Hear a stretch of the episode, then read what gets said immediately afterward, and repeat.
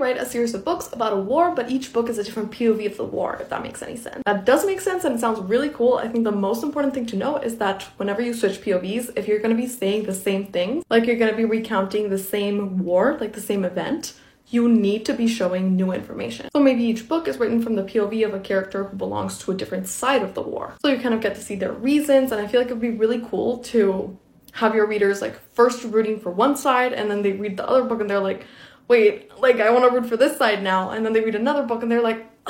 this is also a great opportunity to show like who really wins in war. If you're showing from the perspective of people on different sides how they're losing people that they care about, like they think they're fighting for the right cause, but everyone kind of thinks that. So you can really delve deep into like the politics of war and like who's really like moving moving the pieces. I think the absolute best thing that you can accomplish when you do same event multiple POVs is to have your readers see the event in a completely different way. So for example, book 1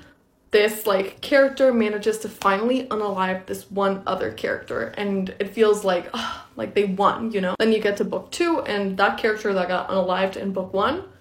is the love interest of the main character in book two so now you see how horrible and how devastating that was think about it this way what if you read the song of achilles and then the next book was the perspective of the people on the other side of the war. And they just see Achilles as this like bloodthirsty soldier who's just following whoever into war and doing their bidding.